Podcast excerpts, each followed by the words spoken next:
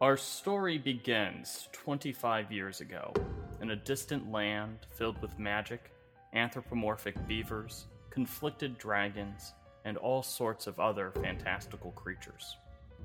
Every intelligent creature in the world heard the voice, a psychic broadcast that promised unlimited wealth and power to whoever could break the seven seals. The voice sparked a brief golden age of adventuring, with people of every cut of cloth traveling around the world trying to find out exactly what these seven seals were. Then war broke out between the dominant nation, the Red Kingdom, and the Undjanath, a secretive, isolationist culture of elves who lived in a forgotten, far off corner of the world. That war waged on for nearly 20 years, with no one understanding how it started. Until finally, a peace treaty, brokered by Princess Ravello Red, brought an end to the hostilities. The princess disappeared shortly thereafter, and then the Unjanath retreated from their home. That remote corner of the world known as the Outlands.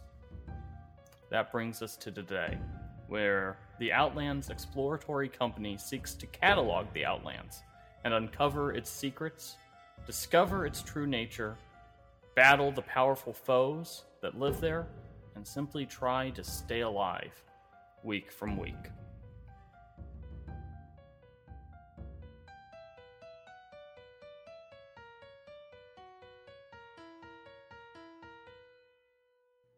Welcome back to the Outlands, everyone.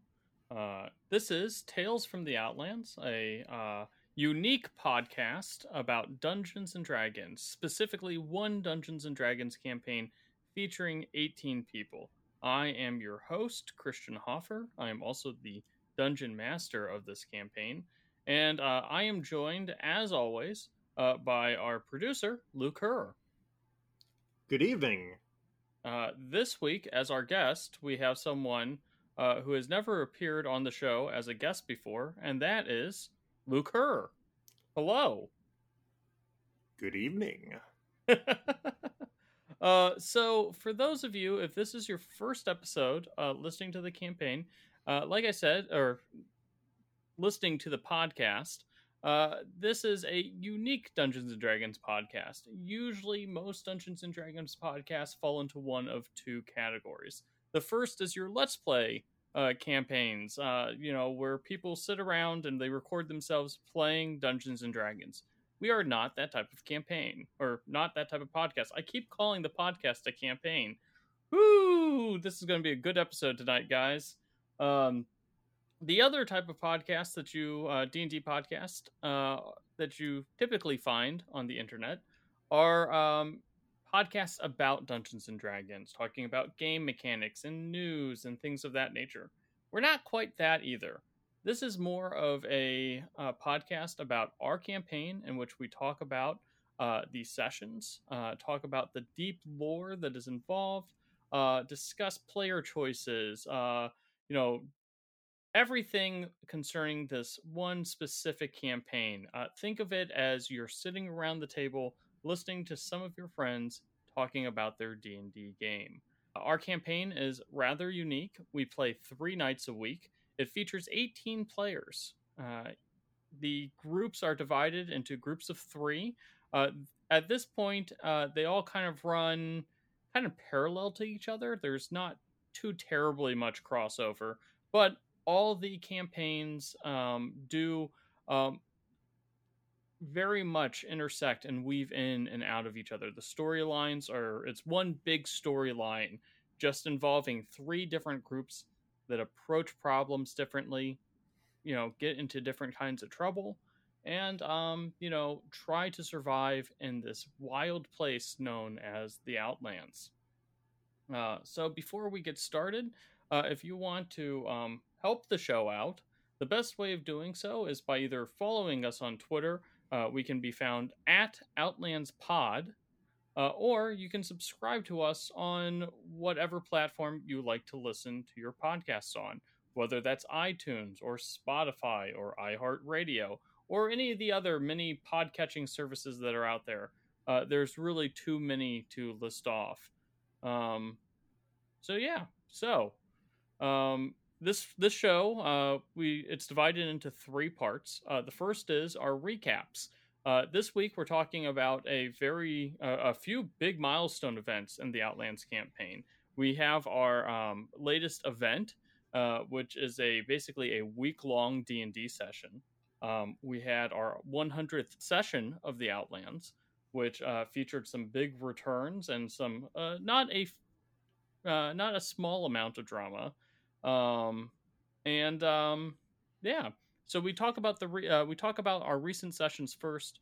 Then we follow that up with a deep dive into a particular bit of lore. Uh, this week we will be talking about Luke's first character, Core, who the emphasis on that is first character. Uh, Core has not been a player character in um, going on six months now. Jesus. Mm-hmm. Um, and then, uh, if we have time, we will do a deep dive about uh, Luke's main character, uh, Cleaver. Um, and if not, it's okay because Luke is here every single episode. So we we will definitely talk about Cleaver. Well, Cleaver gets talked about probably more than any other character in our campaign, to be honest. Um, and that's both a good thing and a bad thing. um, but uh, yes, if we have time, we will talk about Cleaver, one of the more interesting characters in our campaign, and then we will wrap up the show. Uh, so, um, yeah, I guess let's get started. Yeah. Uh, uh, so, do you want me to go over what's been happening recently in the Outlands? Yeah, that'd be lovely, Luke. Yes. Previously in the Outlands, the Clockwork Army, which is a army of clockwork constructs, led a attack a few months ago on the outpost that killed the majority of NPCs in the base, a few of the important residents as well, all while the party was away and distracted.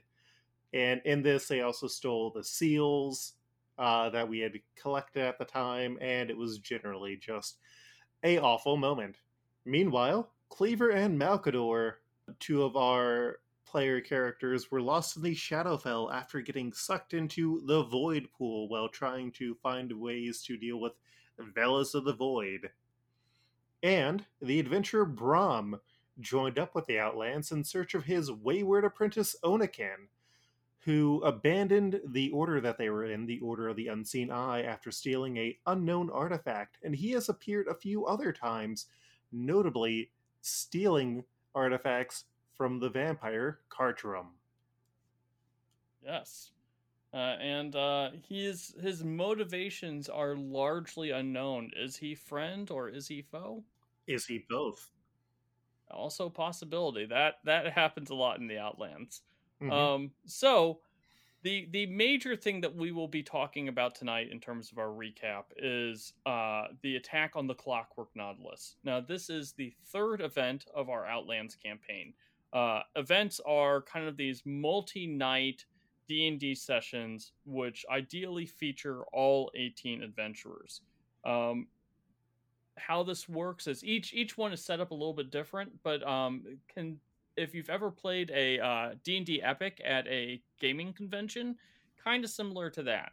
So in this case, um, each of our three groups, uh, known as the Terror Team, the Buddy Brigade, and the Toon Squad, each of them had their own objective and success conditions. There were a little bit of crossover in between the three groups in which things that one group did could benefit the next group. But in this particular event, everyone basically kind of had their standalone thing. Uh, with these events, since um, you know they're they're usually very combat focused, and so in order to keep things moving, uh, we often have some sort of uh, either some time component of some kind. Um, in this one, we had a two hour real world timer. So the players had two hours to breach this large Nautilus, this basically a submarine that was the base of the Clockwork Army, and um, complete their objective on it. And then, um, you know, yeah, that was basically it. If anyone was either dying or dead when the two hour timer was over, their character would die. Um, basically, how this was explained in game was that the uh, the pirate Captain Fortune, Captain Eliza Fortune, she is a um, a recurring NPC, former antagonist turned ally of the Outlands Exploratory Company. Um, she has made some deals with some very shady magical entities in exchange for getting her um, a lot of uh, magical power. And she used this basically by um, giving everybody like teleport badges. Now, the key is those teleport badges only worked if you were alive. Um, and this this actually played a big role in um, one of the sessions, um, which we'll talk about. So, how this event was set up, all three groups were given the same um, like opening story. Uh, the the party was roused from their bed uh, very early one morning, taken to the marina that uh, is was built about an hour away from the outpost, and there was Captain Fortune uh, with, for lack of a better term, Captain Fortune's uh, has uh, access to some um, technology that you don't usually see in a D&D campaign. very Eberron-esque, and that is deliberate. Um, and so she had several uh, basically motorboats with her. Um, and she used those motorboats, loaded up all the adventurers on uh, to the motorboats, and then uh, sent them off into the ocean basically to lure this clockwork Nautilus out. Now, the party has slowly learned, probably too slowly, and that also plays an impact into things, has learned a little bit about what the Clockwork Army is, who controls it, and most importantly, how can we get their hands on them? Because a lot of the players want revenge for their attack on the, the, the excuse me, the Clockwork Army's attack on the outpost several months ago, and that was back in uh, November, I think.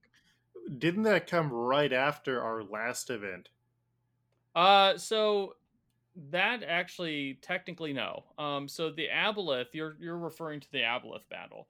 The uh, no, I was thinking of the uh, tower, the uh, seal of air. Yeah. Oh, yeah. Okay. So yes. So the Clockwork Army attack uh, did occur. That the Clockwork Army attack uh, kind of uh, kicked off the um, that that was the the not kicked off. That was the basically the teaser of our last event. Yes, um, where the three groups learned that the outpost had been attacked uh, as they came from their last uh, big event, which involved the Seal of Air. Um, so, uh, yeah, I'm trying to think. Um, so yeah, so um, yeah, it's been a few months since we've done one of these events. It, you know, the the events are a lot of fun. They require a lot of planning and a lot of time to think of, so I don't like to run them too often.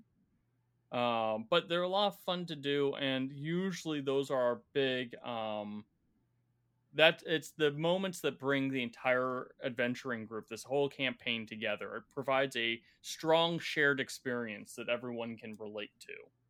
Um, so in this case, using the help of the pirates, uh, all three groups were able to uh, board the Nautilus, and each of them had their own separate goals.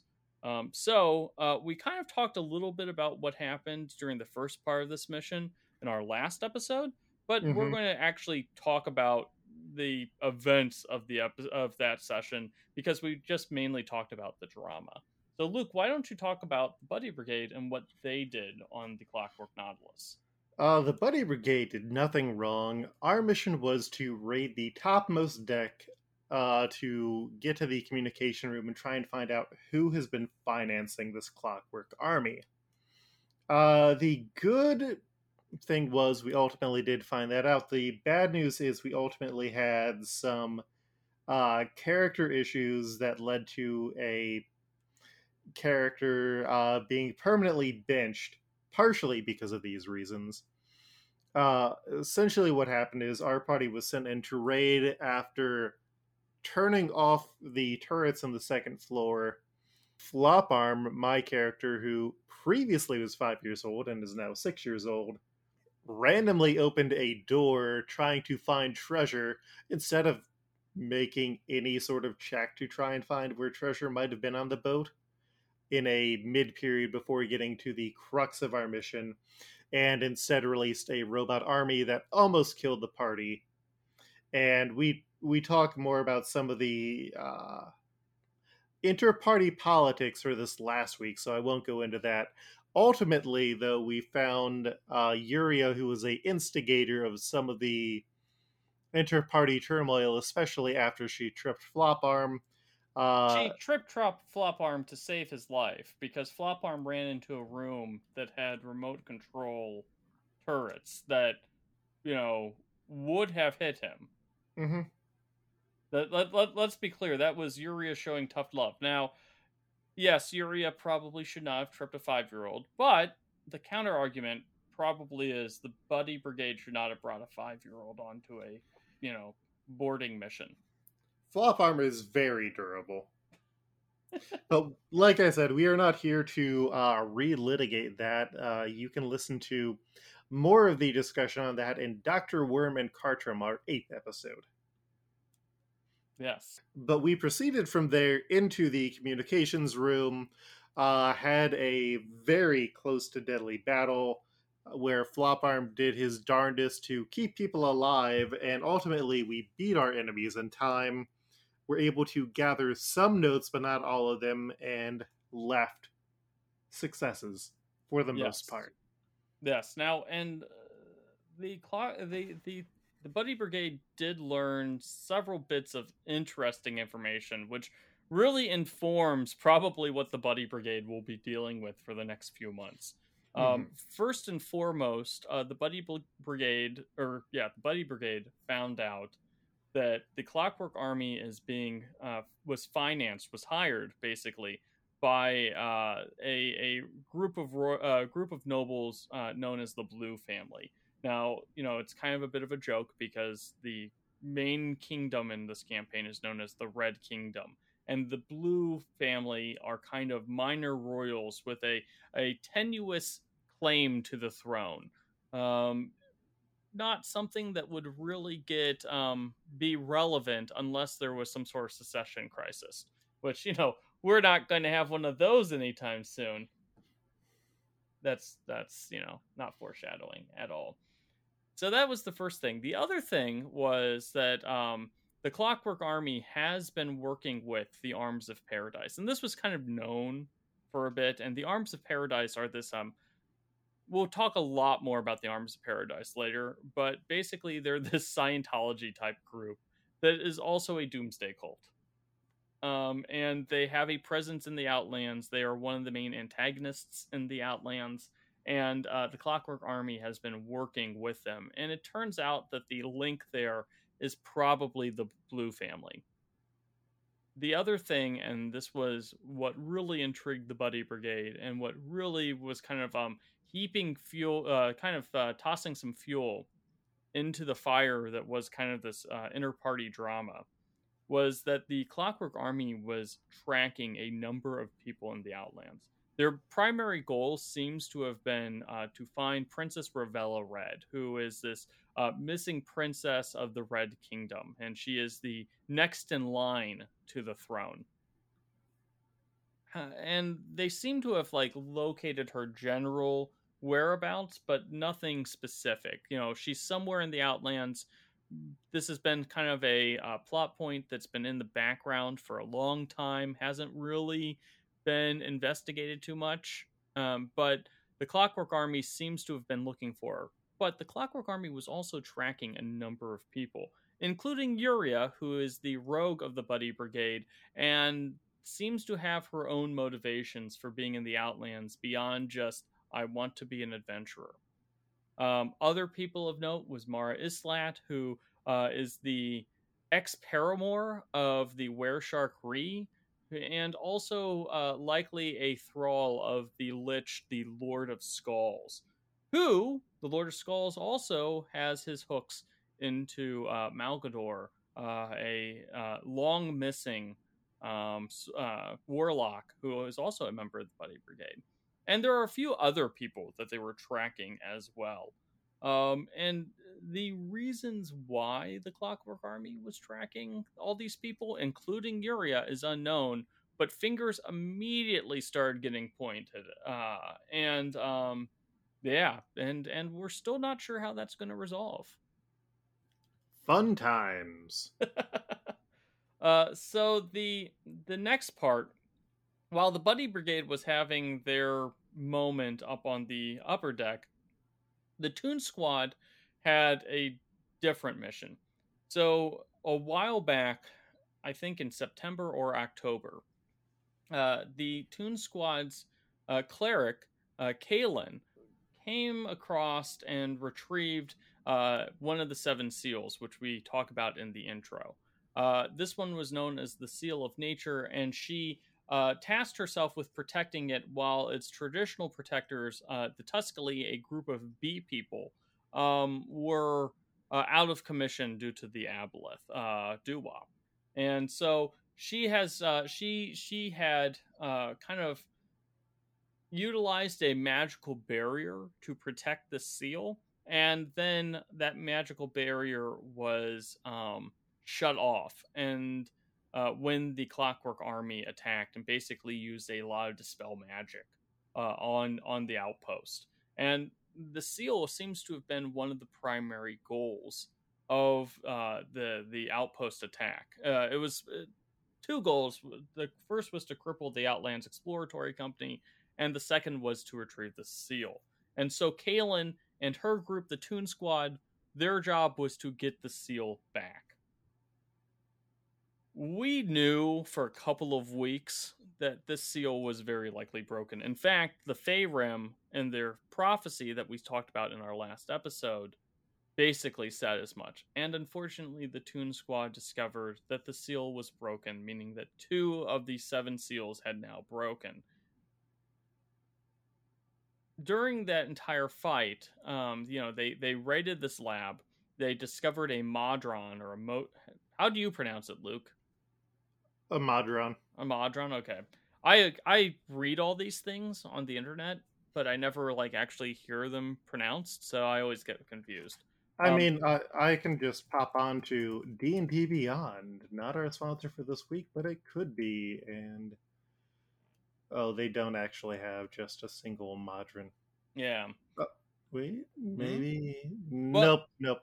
Yeah, it was a monodrone, so um, we can say that much. I know how to say that. So the, in this lab, they found a monodrone who was being horrifically tortured. And so the group decided to go and save the monodrone, retrieve these seal pieces, and generally make a mess of things. Now, it was a pretty tough fight, probably the toughest fight of the event. Um, uh, these robots were armed with uh, pincers, a stunning mechanism, and also um, uh, lasers that fired off one of four different types of damage, each of which required a different kind of saving throw, which I, I rolled at random. I rolled a d4, and whatever came up, that's what got shot out. In uh, the prior uh, week, Kalen had retrieved a sword, um, seemingly given to her by the Raven Queen, her patron, her, her deity. That sword, I don't want to call it cursed but it has some very negative consequences. She learned that the sword um, grew in power as more of her allies were close to death. And during once it reaches a certain point, the sword basically enters a secondary phase where she becomes stronger, she deals more damage, but it also has some very powerful drawbacks that could result in her death and the sword went off on the second to last turn of this fight. The big thing is, uh, is that the sword does not allow a person to be teleported away. It basically blocks teleportation, turns her into an unwilling creature, so she can't be um, like thunderstepped or teleported or dimension doored or any of that stuff. Which meant that the um, timer suddenly became a very big factor we were down to about 90 seconds left in the timer and we were going to finish up the uh the round of combat but it basically this entire fight and Kalen's fate specifically came down to what our uh, guest Zark uh, or our uh, our fighter Zark, who was a guest in a previous episode, he's played by Jeff. Um, it all came down to what he would do because they didn't know how the sword turned off. He gambled and tr- decided that I'm going to go and try to heal the uh, our our paladin who's just been tanking the entire fight was down to maybe like he was down to like three HP, and I'm going to give him a healing potion and see if that snaps Kaylin out of it. He did that, and it was the robot's turn, and that seemed to snap Kaylin out of her um, feral state, for lack of a better term. But it left the party's sorcerer wide open for an attack.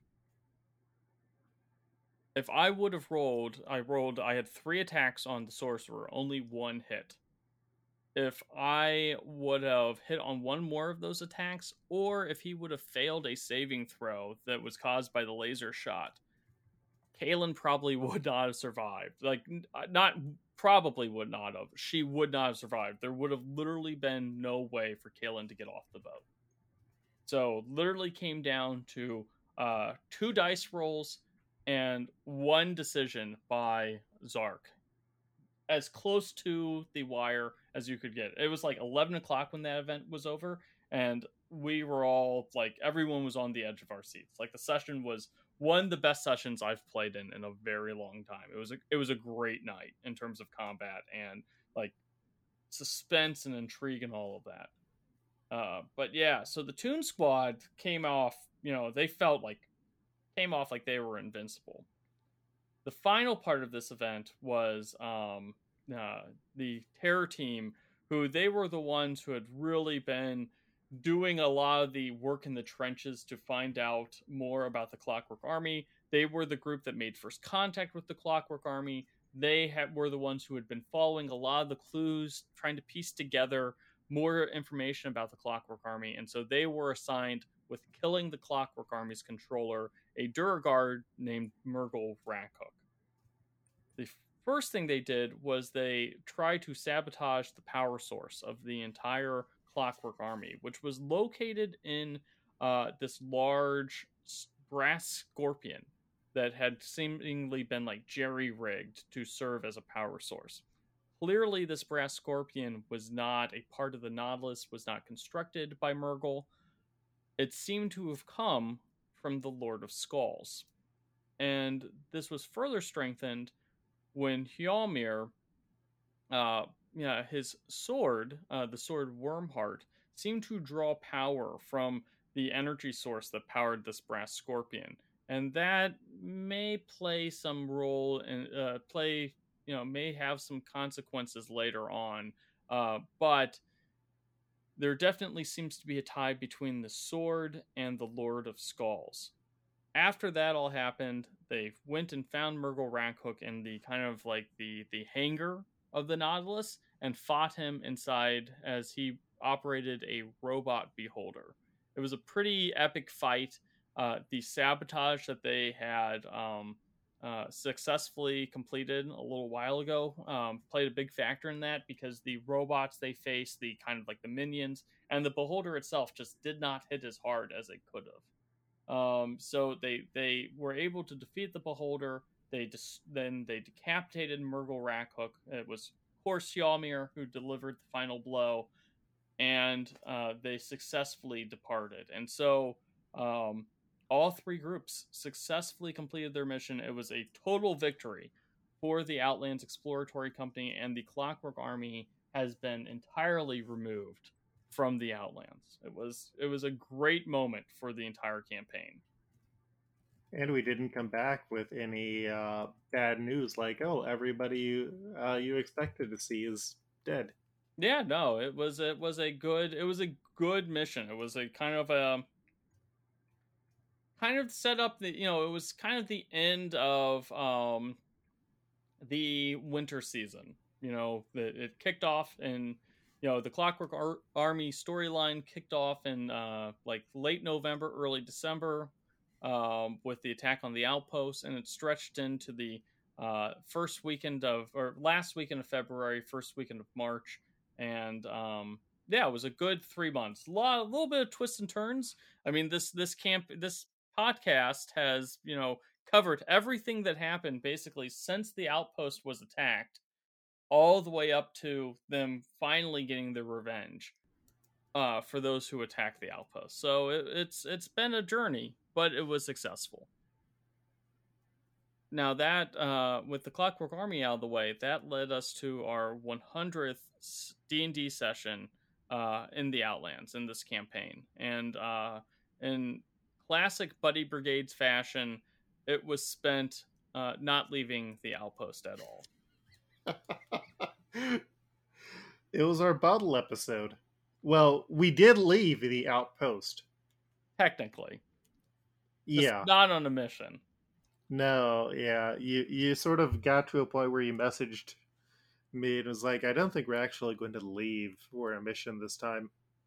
I had a feeling it was going to go this way. Why don't you tell us what happened on this very momentous uh 100th 100th session where nobody, you know, actually did anything? Uh, so uh, one of the continuity things that we didn't bring up is we have been trying to investigate Mara Istlat, who is a friend question mark of Re, a were shark, who is allies with our friend, uh, the Red Dragon, Ashmaker. And we were worried when she asked for a scale from Ashmaker through multiple channels. And as a result, we have sent Ashmaker out of the camp for an indefinite time until we figure out what is up with her. Because as we learned through our team leader uh, for the entire company, Artis Ellendel, she has no heart. One of the problems was we had a team member who also previously had no heart. That would be the aforementioned Malcador, who was sucked into the void pools. And so this information was presented, and we also determined that there seems to be something that she is looking for, which may more than likely be a magic sword that Hjalmir, a member of the terror team, has. That is Wormheart? Uh, yes. Yeah, so she is looking for Mara is looking for a artifact known. Uh, we don't know this for certain, but she definitely seems to. Um, uh, I guess you know we're jumping a little bit ahead ourselves. Some assumptions are being made. Mm-hmm. Um, so the Lord of Skulls is this you know powerful lich that basically um, people debate as to whether or not the Lord of Skulls is real or if he's just some myth. Um, it is believed that he once ruled a small country in what is now the Red Kingdom, and basically his citadel, uh, which is a place known as the Brass Citadel, just vanished one day. One of the things that the Lord of Skulls had supposedly done was create a powerful magical artifact known as uh, the Dragon's Heart, and it was created using the heart gems of uh, five uh, ancient chromatic dragons. Um, you know, we we are we are kind of stealing a little bit of lore from some other fantasy series, but yes, dragons have heart gems, and he somehow combined these five gems into one powerful magical artifact, thus channeling uh, the the the draconic magic of some of the most powerful arcane creatures in existence. At some point that artifact seemed to vanish. Uh, the howls and winds are unknown but coincidentally enough this sword known as wormheart uh, was in the possession of claudius dragonsbane the former chief adventurer of the outlands exploratory company who was killed during the clockwork army attack Hjalmir had came into possession with uh, with the sword he discovered that the sword could talk to him, and he's been trying to like figure out what the deal is with the sword for for quite some time actually. Also, he generally refuses to tell other members of the party about it because he does not trust the Buddy Brigade because we are friends with too many people. Well, you guys have the direct link to you know the the dragon's heart has been mentioned specifically by Mara Islat in the campaign. Hjalmir you know, seems to have pieced together that Wormheart and Dragon's Heart may or may not be the same thing, but they certainly have ties together, especially as the Brass Scorpion, which, you know, also came from the Lord of Skulls, and Wormheart seemed to react to it. So mm. there's definitely a lot of um um it's not too hard yeah, it's not too hard to connect the dots of what's probably going on here. Um since you know it hasn't been confirmed in the uh you know in in the campaign yet and um you know i'm not going to speculate or lead people down one path but you know people are connecting dots let's just go that with that way and mara seems to be after looking for the dragon's heart and she also you know judging from the fact that she has this dragon scale of ashmaker she seems to there there definitely seems to be something going on with dragons there's always something going on with dragons, but that's not the important thing. Because all of this was going around Flop Arm 6 of the birthday. Yeah. Which was a six year old's birthday party. And Artis was snitched to about Flop Arm opening the wrong door by Yuria and finally decided that uh, would need to go and uh, basically ban Flop Arm from doing any more missions in the most responsible way possible as to prevent more problems coming out from it. Yeah, I, I think so. As as the parent of a six year old or, or soon to be six year old, he's still five. Um, you know, I thought about what would be the best way of gently telling a five year old that no, you cannot put yourself in you know into danger week in week out. I don't care if you can talk to mushrooms. I don't care about the fact that the buddy brigade seems to keep you around because you're the most healing they've ever had.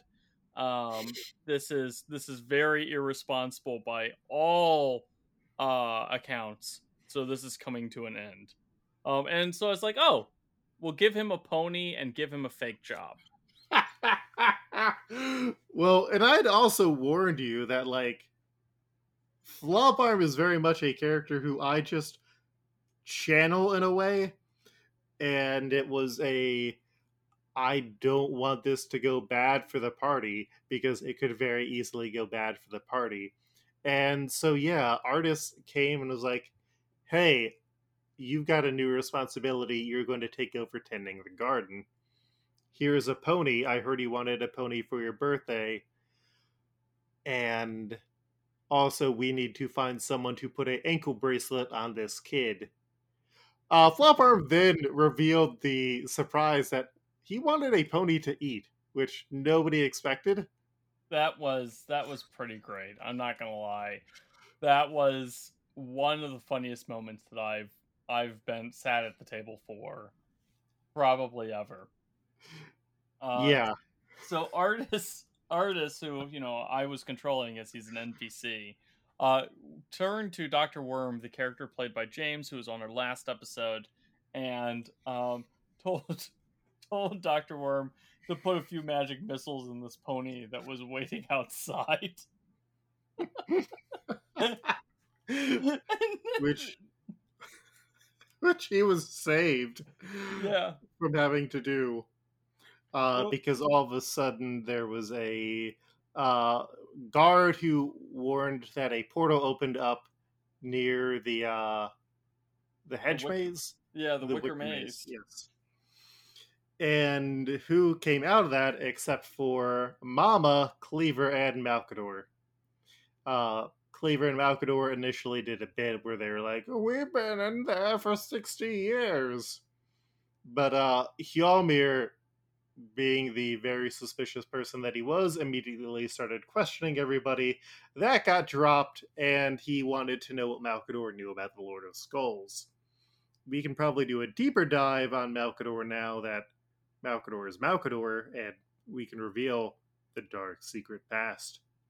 Yeah, and so, you know, Malcador's player, uh, Mike, is a big Warhammer 40k fan. Um, in fact, the Malcador, uh, that that name comes from uh, Warhammer lore, as does the Lord of Skulls. And so um, he he came up with this idea, you know, when he first you know came into the campaign a while ago. He his idea was, you know, I was an adventurer. Um, basically, a lich got me and gave me two choices. I could either be his servant or I could die. And so he took out my heart, and now I serve this lich. Um, and you know, we went with the Lord of Skulls, which is a you know a uh, name from Warhammer 40k. Obviously, a lot of stuff has been changed, as you know, we're not in the uh, grim dark future. Um, but you know, the Lore Skulls has quickly become a major part of the campaign. And, you know, the Lore Skulls has always kind of been there. The Lore Skulls has a lot of connective ties to a lot of the other characters that we've seen pop up in the campaign. Uh, not only is, um, you know, Re, this Shark ally of the Buddy Brigade, connected to the Lore Skulls through his ex, his paramour. They, it's complicated. Eventually, someone will just ask and you know we'll start to get some answers on that that relationship. Um, we will directly ask because yeah. so far we've been dancing around everything. Yes, you guys have. That is a, a an excellent way of putting that. You've been dancing around things. But um, yeah, uh, we want to keep Malcador being back a secret while not preventing him from being in the camp because we don't know what the Lord of Skulls will do. We don't know what Mara might do if she finds out. So Malcador is going to live in disguise to hide everything, and Cleaver's just back, and her hair is slightly different now. Yeah. Um, and you guys, you you and uh, Mike came up with like a, a list of what you know Malcador and Cleaver had been up to in the Outlands or in mm-hmm. the Shadowfell for the last twenty four months. Uh, since you guys got sucked into this void pool for the equivalent of two years. Yeah, yeah, because mm-hmm. time moves differently, and um, you know, um, I, I did have to go, and uh, you know, uh, uh, the only the only thing that I explained was the overall idea of like what's going on in the Shadowfell is basically there's this push and pull between the Shadowfell and the um, you know the domains of dread, uh, better known as the D and D campaign setting known as Ravenloft. Um, and so there's kind of been, um, you know, that has been like the overarching thing that Malcador and Cleaver have been up to, aided by the Shadar-kai of the Shadowfell, who um, are uh, ruled over by the Raven Queen. Um, hmm. but you guys came up with some, you know, interesting shenanigans. Yeah, um, and if if we get to Cleaver talk, we can talk about some of that. Okay.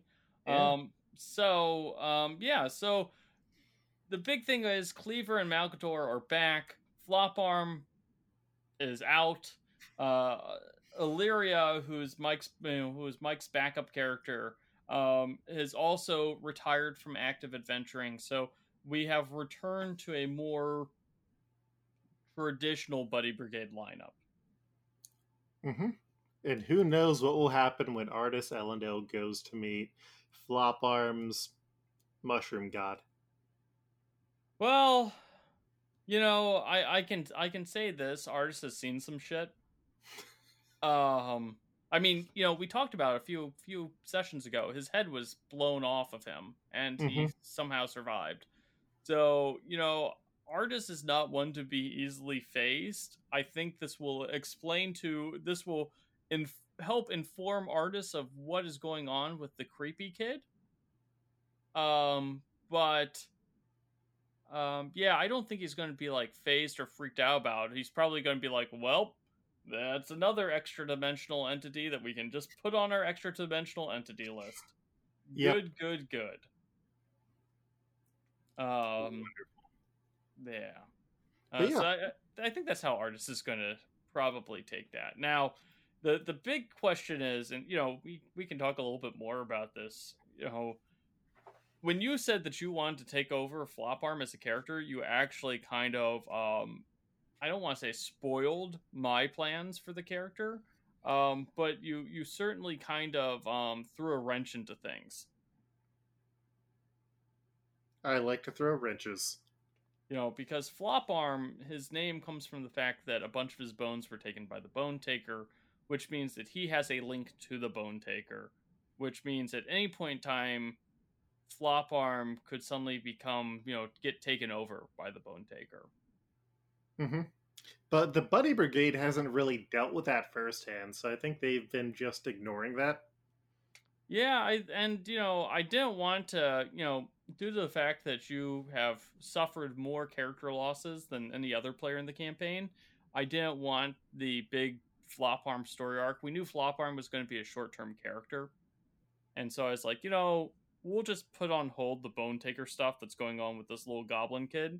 You know, I we we don't need to, you know, kind of go. Is Luke going to have to come up with a fourth character? You I mean, know, I have no problem doing that. You still might have to come up with a fourth character. Um, mm-hmm. you know, yeah, but I mean.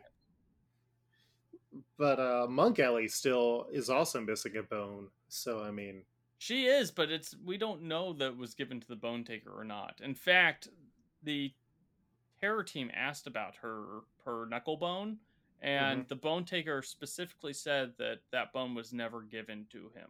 Now, the Bone Taker could be lying. I mean, it's kind of hard to trust a um you know a bone man he's not even a man he's a bone gorilla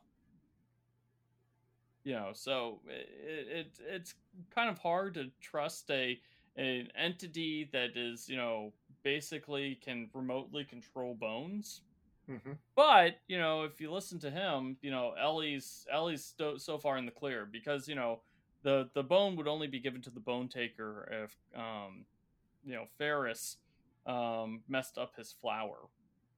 Yeah. During that entire during the last trip time you guys went to the Feywild, but that's a that's a tale for another week. And it's a good thing Ferris hasn't died yet, like he came close to at the last Toon Squad mission, because he needs to take care of that flower. He should talk to Floparm about that flower. Yeah, well, he he uses the flower as a component for like one of his signature spells, so that's that's the big reason why. But yeah, no, uh, Ferris had his own uh, close brush with death this week, or in our last session, the last session that happened in the campaign. Um, so we mentioned in our previously on uh, that Brom, the adventurer Brom, who's played by uh, a you know player named Jamie, um, his main reason for being in the Outlands is he's looking for his apprentice. Now, Brom and his apprentice Onikin are both members of this um, organization known as the Order of the Unseen Eye. They're a kind of obscure organization. They collect magical artifacts. They seem to um, observe the planes, um, but they're very much a hands off organization. They don't take an active role in things. And so it was a bit surprising that Onikin, you know, suddenly went rogue stole an item and ran off to the Outlands. And so Brom's been kind of looking for him ever since. So they they had heard that Onikin was in the Steppe Canyons, and they decided to investigate. Um, they they went up to this place uh, near the Mechanical Gorge, which is where um, the Buddy Brigade uh, had visited not not too terribly long ago, um, and they discovered a recently abandoned campsite looking about, they found uh, something interesting buried in the fire pit. It was a bloody, or not bloody, a muddy sack of rabbit bones. You know, at first it was like, okay, maybe this is just, you know, like trash burial, but it seemed weird that was buried in the fire pit itself. Eventually, after way too long, like they were like, we want to investigate the fire pit more. I'm like, why don't you take a look at the bones? They're like, we're going to dig up the fire pit even more. And it's like, how about the bones? Took them a while to figure out maybe we should investigate the bones, and it turned out that the bones had letters scratched into them, which once you like cl- like rubbed away the dirt, you know, the dirt was left in those scratch marks, and it it formed uh, two messages. Mm-hmm. The first one was uh, the message Arms is order, a reference to the arms of paradise and Brom's Order of the Unseen Eye. The second was a question Who is Kore? Core? No, no, no, Kore with an E. Uh, Uh, as a side note, uh, when I when I did this because I've been you know running off of very little sleep recently. It's one of the lovely things about having a baby during the pandemic. Um, we have two we have two entities who are spelled very similar. There is Kord, K O R D, who is a uh, god originally from Greyhawk that is worshipped by um, one of our um, player characters. Uh, has very major ties to the mythology and the um, pantheon of gods that seems to have once walked in the Outlands. Then we have Kore with an E, K O R E, who is the player character formerly controlled by Luke. When I made this puzzle, and it was basically, um, you know, the the bones, uh, you know, had letters, and they had to rearrange it, to try to figure it out. I put Kord with a D instead of Kore with an E. I realized this at two o'clock in the morning after I'd given them the puzzles, and I think they had solved it. And so I spent like the rest of that night from like two o'clock until like it was time for me to go to work. Like, should I just admit that I screwed up? Or should I go and like maybe Kord's a fake god? I don't know. So I like went back and forth on this for hours. Hours. Uh, I eventually just fessed up. I was like, guys, I made a typo. My bad. But yeah, so uh, Onikin seems to be researching what is going on with Kore, uh, who we'll talk about later uh, in this episode. As they f- finally started to like figure out that a message was left, the group was the Toon Squad was attacked by assassins who could turn invisible. Uh, during the fight, uh, Ferris, Eddie's character, who is a now level six wizard, uh, got critted uh, with sneak attack and poison damage. Um, that turned out to be 24 d6 of damage. It was it was a mess. Um, Ferris luckily survived, um, but yeah, he was hurt pretty badly, and they were kind of helped out by Onikin himself, who didn't appear, uh, but he you know seemed to use his own uh, innate psionic abilities to warn the Toon Squad to get onto some nearby boulders, and then he tossed some sort of uh, vibrating device onto the ground, and that summoned a giant burrowing worm known as Orgometz the Burrowing Horror, um, which has been alluded to several times in uh, previous adventures in the Steppe Canyons. And so the Burrowing Horror um, went and burrow gosh, I can never say burrowing. I don't know why I say these, you know, I name these things after words I have trouble pronouncing. Orgometz ate the assassins and then he went on his merry way. And Onikin warned Brom to be careful who he trusted. And the big question is is how are the arms of paradise connected to the order of the unseen eye and what does Onikin know about Kore? What does Luke know about Kore? That should be our real question because, Luke, as your deep dive piece of lore that you want to look into, we're going to talk about Kore. Yeah, I, I figured I was probably going to be the best person to bring up Kore as I brought him into this world, and my god, I'll take him out. I think Hjalmir is going to be the one who take who's going to take him out. No, I, I feel like Kore has to kill Hjalmir first. it's it's it's gonna be it's gonna be one or the other. I feel that's mm-hmm. that is the that is the uh, core conflict, the core conflict that is leading into the summer of blood.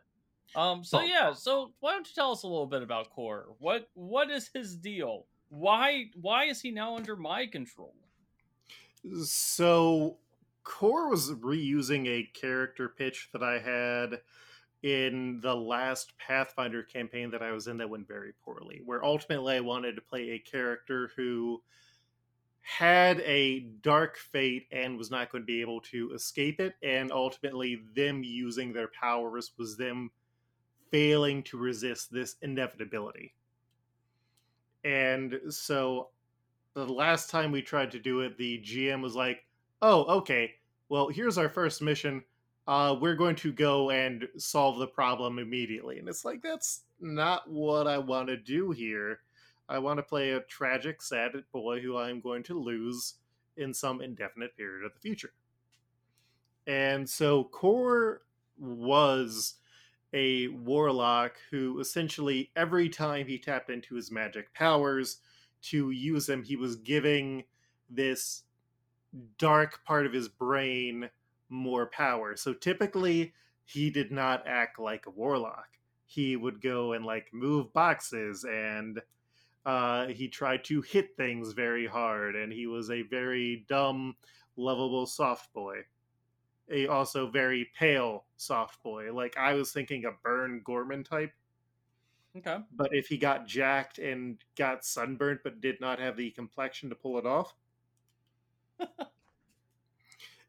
and uh, so like one of the first missions that we had actually had Hjalmir and the Arms of Paradise, where uh, Kore failed uh, one of the background rolls that I was doing because the spirit inside of him saw, oh hey, here are these people who should be worshiping me. If I can get this helmet, I get to control like this entire group of people.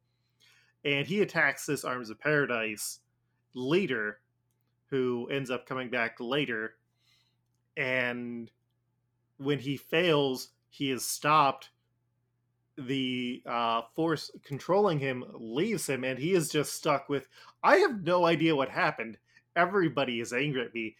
And Hjalmir and also Paul just went off straight for like 15 minutes. Yeah, Paul Paul gave the first of uh, one of his now signature speeches. Paul Paul is a uh, lawyer in his day job, and he has a background in theater.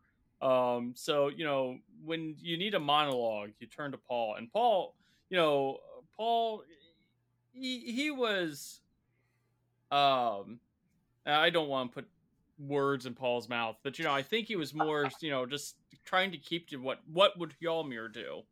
Mm-hmm. And um, you know, Hjalmir was basically like, "Oh my god, this this guy just tried to commit murder," and it was it was Doctor Worm's, it was James's first mission too.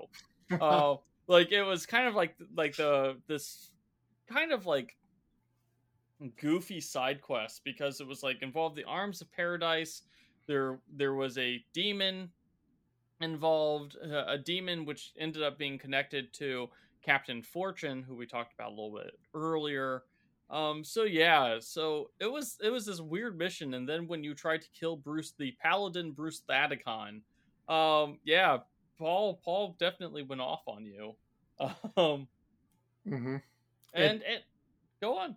Oh yeah, and and so it ended with Paul and Hjalmir mainly having the doubts, but everyone else in the Buddy Brigade was like, okay, well, uh, he's part of this group, and Christian put in rules where we can't fight each other, so it should be fine. And so Kore continued on for a while, uh, lost power, uh, lost control a few times, uh, was forced to use his magic more often, and eventually started formatting a plan that was not really shared with the rest of the party uh, where once we met Ree, Kore or the force inside of Kore became very interested in Ree, the were shark, because he wanted to find the priest that would be able to remove the curse from Ree and put it on him instead, and essentially do a Hulk type split where the force inside of him controlled the were shark form. He would drive everybody away and would go big bad that way. And I presented this pitched to you, I think, the week before the next major event happened. Yeah, uh, you had kind of talked about the general plans. I mm-hmm. didn't know about the Hulk split. Um, but you had basically talked about your idea that you felt that Kore was probably eventually going to wind up as a bad guy. And mm-hmm. I was mm-hmm. like, yeah, no, I I kind of agree that. Now, we hadn't talked about at the time when you came to me with this idea for Kore, my one request was because because Kore's background was he was fo- a former member of a cult. you know, made contact with some sort of entity and then got away from the cult. And it, it, it was definitely a his family was members of this cult and had a big destiny for him that he wanted no part of. Yeah. And so my one request in that was that uh, the cult organization was the Arms of Paradise. Mm-hmm. Um, you know, the Arms of Paradise were and I can I can say this because now we're pretty we're almost a year into this campaign, so it shouldn't be too much of a surprise. I always kind of intended that the Arms of Paradise was probably going to be the ultimate evil bad organization of of all the different factions that I had like initially populated the Outlands with, and that includes like the Vampire Cartrum and Ashmaker and all these things. I kind of assumed it would end up being Arms of Paradise would be the ones that you know the the company would have the central conflict with. Um, the Arms of Paradise, and you didn't know it at the time, and mm-hmm. no one knew it at the time. The Arms of Paradise, their their big thing is they are are seeking paradise, which is hidden behind black walls. That is kind of their driving force. They have a couple of other kooky things. Um, they have a not a hive mind, you know, that's too strong of a word, but they can like share can share each other's experiences, can lend each other their strength through the use of these like creepy masks that kind of look similar to shy guy masks, or um, uh, if you're a fan of comics, the Court of Owls. Um, so you know they they kind of do these creepy things, but to the the common person they're just like this organization that's all about community and you know they're seeking out paradise and you know that's a metaphor. No no they're seeking out um you know uh, paradise behind black walls is literally um uh the you know paradise behind black walls is literally the pit of the Faerun, this this prison where the Faerun are being held. And basically the arms of paradise and there's still to some extent of what people know you know what the arms know or are they just pawns? Do people know what's actually going on here? Um you know the arms of paradise are trying to get the Faerun out. That hmm. that's what's going on. And the entity that was controlling or you know giving Kore his powers and kind of was developing this was a Faerun himself, you know, or itself. So, yeah, so you kind of had pitched to me like, okay, this is what the favor, you know, this is what this entity wants to do. I'm like, okay, yeah, I can probably work with this. Then the Wicker Maze happened.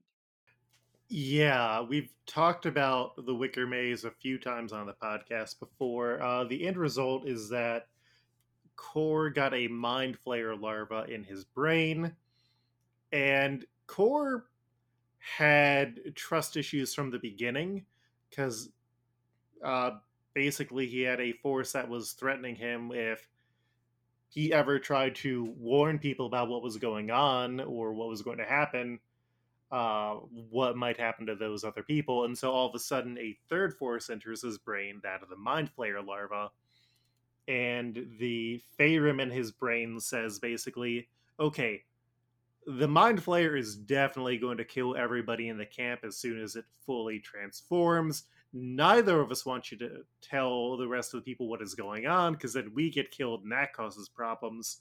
So if you help me kill the mind flayer, then I will leave the camp and I will not murder everybody immediately.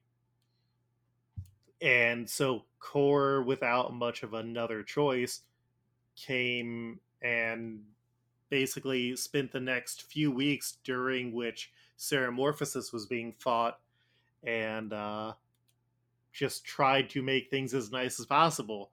The fact that he held two different banquets probably could have been a bigger uh, surprise, but he also had to burn those gold pieces before he was gone forever. And that and, that actually established one of the great traditions of the you know D and D campaign is somebody puts up a lot of gold to to have a big feast, which gives everyone temporary hit points. Mm-hmm. And so after that, uh, Kore just vanished uh, at a time when we were supposed to go to a another adventure and So the entire party and Cleaver making her first appearance uh, went after, interrupted the ceremony that Kore was going under, and essentially the Mind Flayer was destroyed before complete Ceremorphosis happened, and Kore's personality or soul or whatever you want to call it was completely destroyed. Yeah, it was stuck in a magic jar. Mm-hmm. Um, and was replaced by a Faerun. Or Wait. the Faerun that was in there. Yeah, well, you know, the so in my mind, how how this all worked was, you know, during whatever you know ritual Kore went through, he basically formed a connection with the Faerun. Um, you know, the the Faerun have tried uh, uh, a lot of the, they've they've done a lot of things to try to get out of their prison. Uh, there is, um, you know, uh, people assume, and I won't say if they're correct or not, that the voice, which we talk about in our intro, um, you know, that that was a Faerun plot. They have the Arms of Paradise. Uh, Knob Nozzle, the first villain of our campaign, this Goblin King, uh, he was a, um, you know, he was basically being controlled by a magic sword, which kind of you know exhibited similar control. Uh, was likely also a Faerun thing, similar to what Kore was going through actually. So it was kind of funny that you know my idea always was okay knob nozzle is going to be the first like big like link to the Faerun because he's got this like cursed knife that's basically took over his personality and it's actually a Faerun inside there and then you're like, I want a Faerun inside my character's head too. I was like, okay, well, this seems to be the new thing, and that, friends, is how now the Faerun are like super into mind control. That that's really what set up this entire weird recurring theme of mind control in this D and D campaign. Um, but um, yeah, so like there was a link there, but you know the Faerun's like physical body is still trapped inside the pit, but he could like whisper in Kore's ear. Um Yeah, so this entire thing the, the interesting thing from my perspective with, you know, Kore and now, you know, what he is now. Because, you know, now he is has mind flayer powers because the ceremorphosis was mostly complete he also has Faerun powers. Mm-hmm. He's he's a Faerun mind flayer. You know, basically the two big bads of the campaign, and Kore literally embodies them both. But the interesting thing is, so you know, I had a couple when I went and planned out this entire campaign. There were a couple things that would happen when certain things got triggered. Um, one of those, you know, it's like for instance, um, when the party you know, eventually I wanted the crab folk stuff to lead to the aboleth and the aboleth getting loose. The, another thing that I wanted was when finally the party actually had a like Faerun like fully in control, like had to like when uh, a lot of the stuff that was going to happen in the campaign originally was um, the party would have the parties would have to deal with Faerun trying to get out or you know, like these like weird Faerun excursions because there's Faerun buried throughout the Outlands too. And so one eventually I kind of assumed that one of the Faerun would get out and that would trigger the heralds of the Faerun appearing. Those plans all got scrapped when Kore became, you know, a Faerun basically. I mean, cuz he is. He is a Faerun. He's he's mm-hmm. a, you know, a bad guy. Um and, you know, we now have a Faerun loose in the Outlands, and that's what triggered the appearance of the Heralds of the Faerun, and really started to put the first pieces of our end game uh, together a lot sooner than I had expected.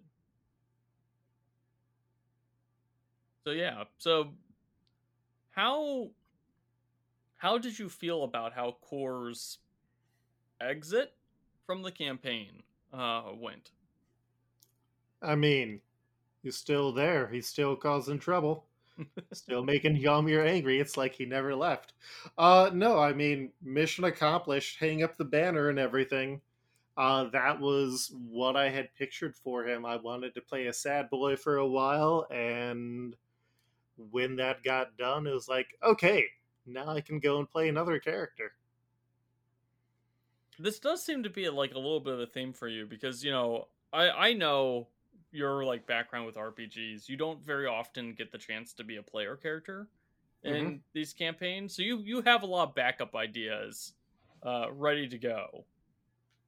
Oh yeah, I I love having them, and more people should invite me to play. Well, well, I was going to say because it seems like you you you you you have.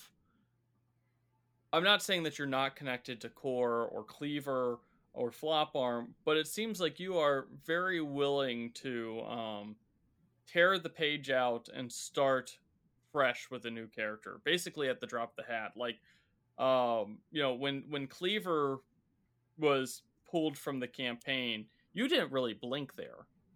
No. I mean, I I trust and respect you as a dungeon master for one thing. Uh, I've been in other situations where I think uh, I have had unfair deaths. Uh, the place where I started playing Dungeons and Dragons, which was here in Columbus, Ohio, at a small place called Darts USA. For those of you who were familiar with that, uh, the dungeon master there was, I think, like sixty or so. Uh, went by Alf, and it was a wild game because it was in third point five era, and one of the guys I knew who got me into gaming and who I knew through other people, uh, Andrew just had a big box of books. And so it was just like, okay, I'm going to make a new character here. And I'm going to spend like four hours picking out all the spells and everything. And the characters died frequently. Mm-hmm. Like there had been a while, a few years before I joined the game, where there was like 20 kids coming out to play Dungeons and Dragons. And eventually Alf apparently just had a free for all murder tournament with all the kids against each other until there's only going to be like six people left, and then the, then those kids were the ones who could keep coming and playing this game. that's that's awful. Also, now I have an idea of how to consolidate the Outlands campaign. Um. but uh, also, the owner of the store uh, because it was pretty much, oh, hey, here's a bunch of people who are going to be coming into this store every week and not buying anything. Mm-hmm. Or maybe buying something.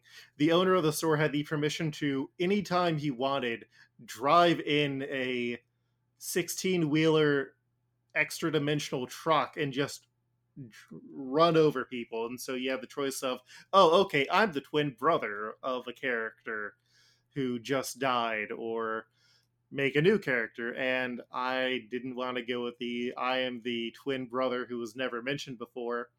So i just went back to the drawing board and that is very much what it is. Characters die death is something that happens and all it means is that you get to make someone new and you get to talk about the times that you had with them because their story is done Yeah, well, and I, I, I'm not a big fan of. I, I, you know, the Outlands campaign. You know, a big part of that was in response to uh, some of my longtime players. They didn't complain. Complain is too strong of a word, but they wanted a tougher experience. Um, you know, a, a more consequential decision, you know, experience, and so you know, the Outlands is very much a place where people you know characters can die and they have you know we've we've lost two characters and we've had many other close encounters. But i really don't like the idea of um there's two things i really don't like. Uh the first is i don't like um the players not having a role uh in their character's death. If the players are going to die or if you know their characters are going to die i want to be because of something that the characters did you know mm-hmm. um i like i the thing that keeps me up at night is that you know is when i make an encounter and it's just a little bit too hard um uh the spider encounter with illyrio is a good example of that Now mm. that one, you know, that was partially because of some, you know, uh, some poor, some. I I didn't map the the mapping for that was a little bit weird, um, and that's on me as a DM. Um, and but you know, so that was fifty percent me, but also there were some like odd player choices made there, probably informed by the map, and so you know that one was kind of like on the line. And so, you know, I I decided like, you know, I'm going to side with caution here and we'll we'll figure something out. Um, you know, but you know, I I just really have a problem with you know, the DM imposes something and that is what causes the characters to die. Now, if the characters go in fully informed or if the characters choose not to be informed about what they're going into, that's on them. Like, you know, there are encounters in the Outlands that you're not supposed to walk into. The Wicker Maze was an excellent, an excellent, excellent, excellent, excellent example of something that, you know, the Buddy Brigade's like, you know what? We're going to do the Wicker Maze because we're the Buddy Brigade. And Kore died because of that. But um, you know, I I don't like when the the agency is taken away from the players. You know, the the choices have to be the player. The you know, it has to be the players making the choices that lead to their characters getting killed. Um, and that's that's what happened with Kore. I, um, I would also say uh, Kore was a very unoptimized character. Yes and pretty much all he could effectively do is Eldritch Blast or physically hit things, and it makes for a boring character. Yeah, yeah, we've had a few people, you know, who have switched out characters because they got and got bored with them, and that's okay too. That's what the Outlands is all about. Mm-hmm. Um, so how do you think Kore Story will really end? Oh, he's going to get murked at some point. Uh, but I hope that before he does, uh, Hjalmir meets his fate as Kore kills him. You know, Kore already ate Bruce Thadagon, the paladin that you tried to kill, that we talked mm-hmm. about a little while earlier. He he ate Bruce. Bruce. Uh, uh, so... but also Bruce tried to betray Kore to the Outlands. Yeah, that's true. He he he he he basically bailed out uh, as a good example of boy i really hope i don't make encounters too hard i realize just how powerful a Faerun with mind flayer abilities is and whoo, was I, re- uh, I was regretting that. Fair. Um okay well um so so well you know it, about Cleaver if you want to go on. Um, you know, yeah, sure. Let's talk about Cleaver. Let's talk about Cleaver. it's like I was like thinking, it's like you know, I don't. I guess yeah. Tell me, tell me a bit about Cleaver. yeah. Uh, so Cleaver is my current character. Uh, she is a stout halfling and she basically came because she was sentenced to work in the Outlands until her sentence is served. And, and what did she do to get basically put on parole um, at the Outlands or put on probation at the Outlands, I guess?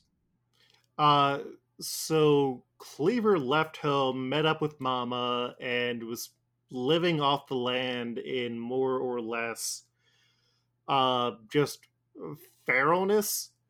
And during her time, she wandered into the Feywild, or tangential elf lands tied to the Feywild, killed a deer that they thought was sacred, and then basically was arrested and forced into what she calls elf school because they tried her and she's not entirely sure what happened at the time. It's a, either a well, they can't kill her because she actually did eat and use all of the holy deer that she ate, or she was not mentally competent enough to fully stand trial because she did not understand the laws that she broke. And so basically, she got forced into prison school for the next few years, which was complicated for her uh, because she had tried to avoid all civilization, uh, really had a hard time caring about people, especially if they told her what to do.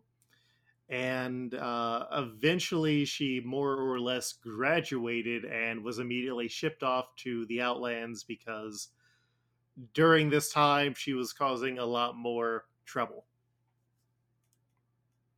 And, you know, you went from a character that was pretty firmly tied to like like the background of the Outlands to somebody with a pretty like neutral background that you know Cleaver could be a part of literally any D&D campaign. Oh, definitely. Uh I think part of it was because Kore had such an inherent tie. That was one thing that I wanted. Uh, and then also, I kind of wanted to build out a bit more of the world in a way with Cleaver as a character. Um, and you know, you you have you know used Cleaver to kind of like build out a bit of the world. You you came up with a bunch of halfling holidays, um, and ironically, the the the halfling holidays turned into you know a, a major character moment for for Cleaver. Um, and you know, then you also you know kind of came up with this big like, here's what Cleaver has done while in exile in the Shadowfell. Mm-hmm. Um, so what what do you think are some of like Cleaver's big moments in the Outlands? Uh, so she started off as I was just trying to figure out how to play a ranger for a while. She was the person who came into the Kore mission and was like, "Yeah, I have no idea who this guy is, uh, but let's get him killed." And like over time, uh, she basically started flipping on a lot of missions. Like there was the Coral Drake mission where we were sent to hunt after a coral drake, and when we found out that oh, it's being targeted she basically decided, oh no, we should save this thing. Let's not eat it. Because uh, that was her other thing. She will cook and eat all sorts of monsters as sort of a nightmarish, delicious, and dungeon uh, mm-hmm. approach. Uh, but like her first big one was uh, dealing with the mind flayers and the fae. Uh, in which maze was that again? Uh, or no, no, that no, was... that was that was during the mission that Ellie lost her um phone. But yeah, so she, so that that entire mission was um. That was fair, a winding path. Well, it was it was basically um it was the the long road. Mm-hmm. Um, so Ferris wanted to go to the uh, Feywild to retrieve a flower. Ellie also had some business in the Feywild, and I can't remember what exactly it was. But so basically, people had wanted to go to the Feywild. Now, at this point in time, the the this mission during this mission, you know, like you said, this was after uh, the party's first encounter with the Shadow Court. And Shadow Court, for those of you who haven't listened to a previous episode, um, are mind flayers who have conquered the Feywild which is pretty terrifying stuff when you think about it. And they've turned the Feywild into like a uh, a manic house of horrors, um, basically. Like think of all of like you know Victorian horror, um, and so the party knowingly went into the Feywild, um, quickly encountered mind flayers, almost got eaten. Ferris almost died. Mm-hmm. Um, which uh, kind of like a running gag at this point. Um, we're only saved because of Gritty, um, the gridded one, excuse me. You know, who looks identical to the beloved mascot of the Philadelphia Flyers. But you know that entire experience, you know, had a big impact on Cleaver, you know, as well. Yeah, uh, like I mentioned, her time at elf school with the uh, Fey elves was a highly traumatic period for her where basically she was getting forced to learn a lot of things that she had no interest in that she pretty much had to have burnt into her memory. And so when she saw people who were tied to her captors, if not, it, it was a different group of fails, uh, being tortured by this mind flayer, pieces started connecting in the wrong way, and she tries to talk her way out of this situation by making the mind flayers who are very interested in, in courtly appearance and rules uh, she tries to make them think that oh she knows what truly should be done in the court of the fae. And without explaining what was going on and i believe we've talked about this before uh, she tries unsuccessfully partially because of rolls mostly because of rolls and mostly because christian had no idea what was going on to uh, talk and ends up failing at it. They have to fight and then just sort of has a mental break for a few weeks, uh, leading to Tarst, one of the Stout Halfling holidays, yes. where because she promoted it too much, a group of goblin children, including Stinky, who then became Flop Arm, got lost, and she had to save uh, the Goblin Children with the help of the Buddy Brigade and Ashmaker and Scout Ellie, which ended up being where Floparm was contacted by the fungal entity that he is now associated with. And uh, yeah, that kind of set her on the right path of realizing that her actions do have consequences and that she is ultimately better living with all these other people and she started taking herself a bit more seriously after that point. And you took a that's when, you know, it was pretty shortly after that that you had Cleaver actually take healing spells, you know, and mm-hmm. and one of the great ironies of ironies, you know, Cleaver is the primary healer for the Buddy Brigade. Yeah, she multi-classed from ranger into alchemist, uh, partially because more spells, more access, and having her being able to shoot fire from her hands or ice is very much something that she is into. Um, so you know, Cleaver seemed to be on this path of like you know growing a little bit more responsible. She had taken up more responsibilities at the camp. She actually, you know, it was really funny because like Cleaver, you know, when when Artis Ellendale kind of took over, you know, Cleaver slash Luke was like, yeah, we should just murder this guy and like take over the Outlands. And it's like, well, no, you're you're not going to do that. And you know, it eventually when Cleaver and Artis finally sat down and had a talk, they actually like formed a connection, which was you know pretty ironic, I guess. Mm-hmm. Well, yeah, I mean, she had been, she had essentially tried to make herself the third wheel in the Ellie Windrow and Ashmaker campaign of romance, and it never went anywhere. Because Cleaver is interested in monsters for many reasons. And so, uh, like, when that fully kind of dissolved and she went into, okay, well, I need to go and take this uh, whole work thing. Uh, or, well, and then Artis basically came to her and said, hey, you're good at what you do. I trust you to take over the kitchen officially. She was down for it.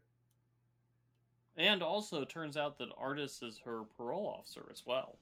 Mm-hmm. Which you know, Which... there's there's a little bit more to that story that we'll we'll dive into eventually. And then Cleaver fell into a void pool. Yeah, Mama got sucked into a void pool. Cleaver tried to save her. Malcador went in after her, and then the party also threw in a rabbit just to see what would happen. Yeah, decisions were made. That mm-hmm. that is like you know one of the big like as I was talking about when players make the choices. I can't do anything about those, and choices were certainly made during that. So, how do you think that the Shadowfell has changed Cleaver? Uh, so beyond definitely having a few months of reg, uh, regimented uh, training and work with the Shadar-kai, which is much more formal than whatever happened to the Outlands. Mm-hmm. Uh, she got to go and try and work through some stuff because the uh, the Shadowfell is like a mirror in some areas of uh, the material plane. So, like when Malcador and Cleaver were free, she went to the copy of her home village and burnt it down slash tried to because nobody was there and she was trying to work through feelings. And uh, she and Malcador just went in this weird picaresque adventure entering a uh, cooking contest going to Shadowfell Las Vegas getting married on accident potentially getting divorced but it's unclear if that actually took uh, going into the Fey Elf uh, forest in the Shadowfell and trying to similarly burn it down, which ended up with them heading into Ravenloft, where they may have come into contact with Strahd, or at least just another vampire. Because, uh, you know, it's weird, and ultimately, in the end, she and Malcador have spent more time together, four times the amount of time together in there than they ever spent out in the actual Outlands. And so they returned and like she's more responsible now. She has more of an idea of what her actions are and her whole I think we all sort of need other people to help each other is more firmed up and she's seen some of what went happen or and she has seen some of what has happened since she left, and uh, she is not really happy about what happened to some former people who uh, she was in contact with. Like whom? Uh, like the vampire Cartram, who, as she understands it, has gone full heel turn and is an enemy, and she feels sorry for Cartram. Yeah, I'll just warn you Luke, the player, in mm-hmm. advance. Mm-hmm. Uh, poking the Cartram uh, bear uh, more might lead to the arrival of your fourth character. hey, well, Cleaver is going to Cleaver. And if she dies via vampire, that's like on her list of 10 ways to die. So so you know, she'll roll with it. You know, so it's it's funny because like um when Doctor Worm when James he he sent sent me a letter that Doctor Worm wrote to Cartram basically trying to figure out whose side Cartram was on when it came to this whole Gulthias and Velez of the Void and Trixie and all that stuff. Um, which really just opened a can of worms. And so like i i had i took a long long look um and like i i thought about this like long and hard like what would cartram do? Because he's a vampire.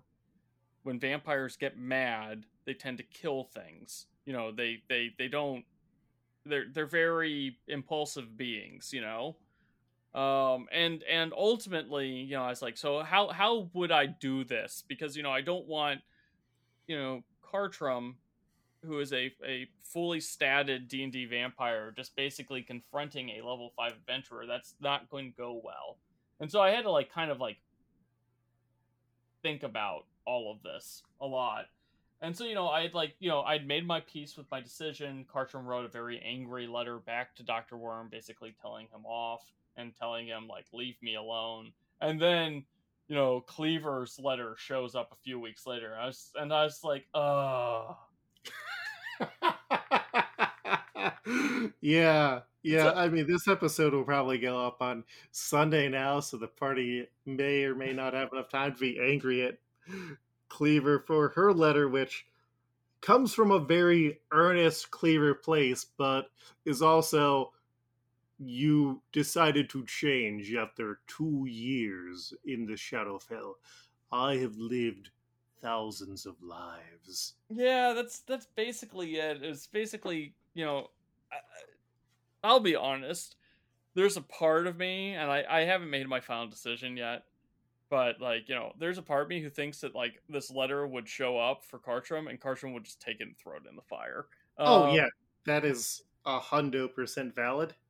like I, I I kind of think that's probably like Cartram is kind of done with the Outlands exploratory company shit. um, like I, I think that's kind of like what sums it up. They have um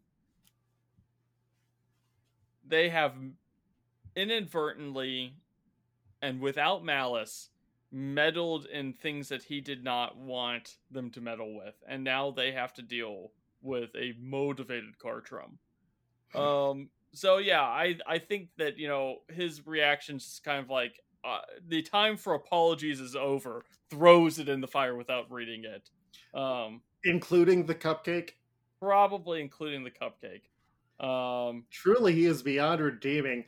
Uh, welcome to the Let's Kill Cartram podcast. Uh, we got to kill him, unfortunately, now.